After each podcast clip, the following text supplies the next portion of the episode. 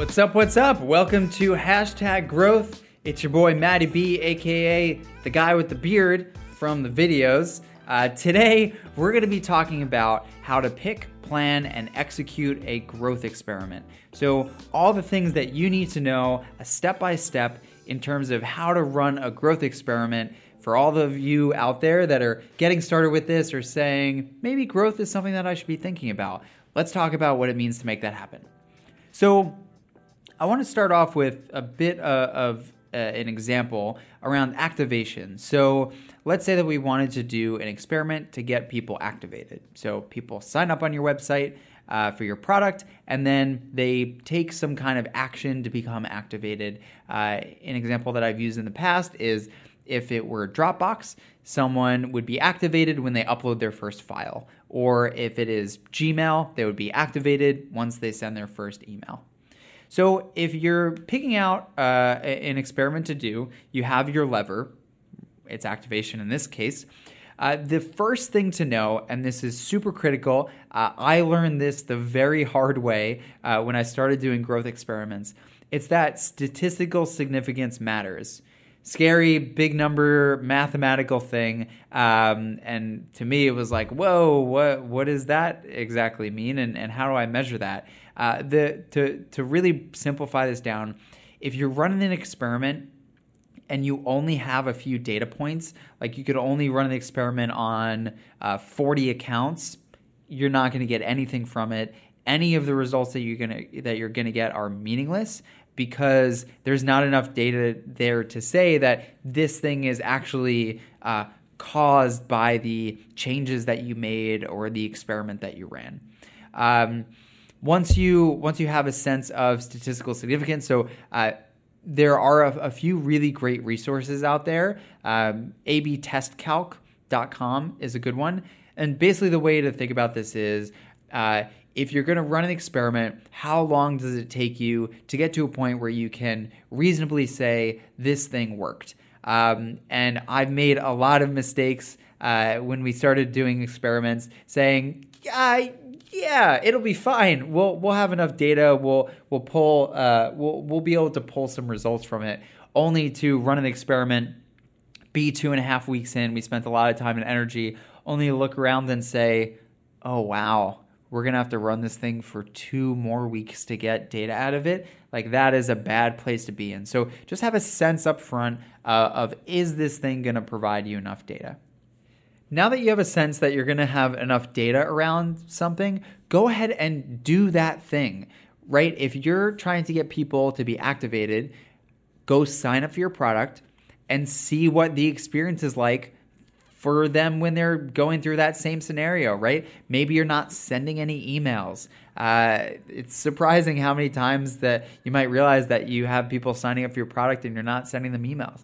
Um, go go click around in the product see if there's anything that points you in the right direction right go be in the shoes of whatever lever you're trying to trying to move if it's revenue for example so people trip a limit in your product uh, and they get to a point where they should pay go do that sign up for the product put a bunch of data in, trip the limit somehow, and then see what happens. Like, does anything prompt you to go upgrade? Is a salesperson reaching out? Is there a state in the product that actually locks something down until you go upgrade? Go be in the shoes.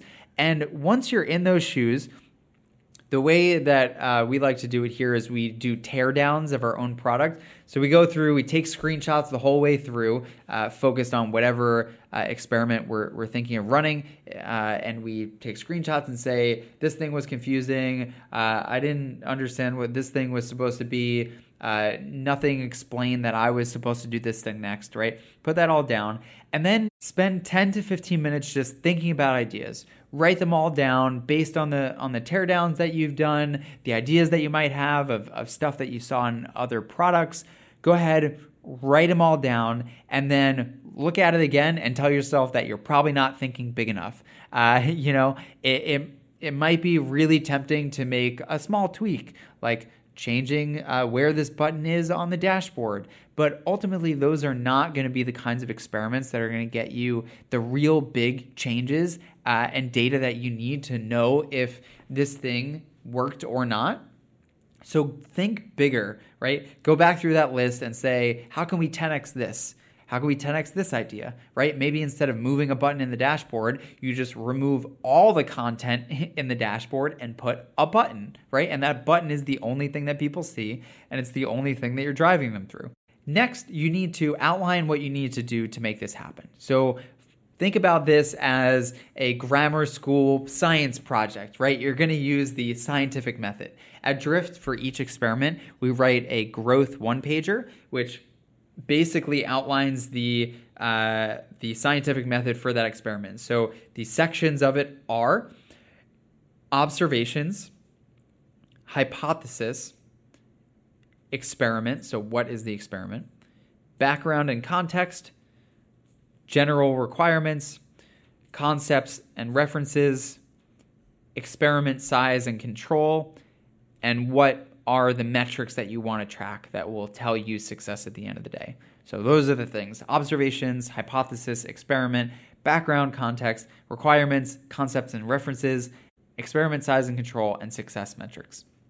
Now, you might be saying, whoa, that's a lot of things. How much time should I be spending on this? Uh, generally, putting together one pager should take no more than an hour uh, of time. And one really important note is the hypothesis. You need to put a number into that. Uh, I, I think it's really easy to just say, well, if we move this button on the dashboard, more people will click it, right?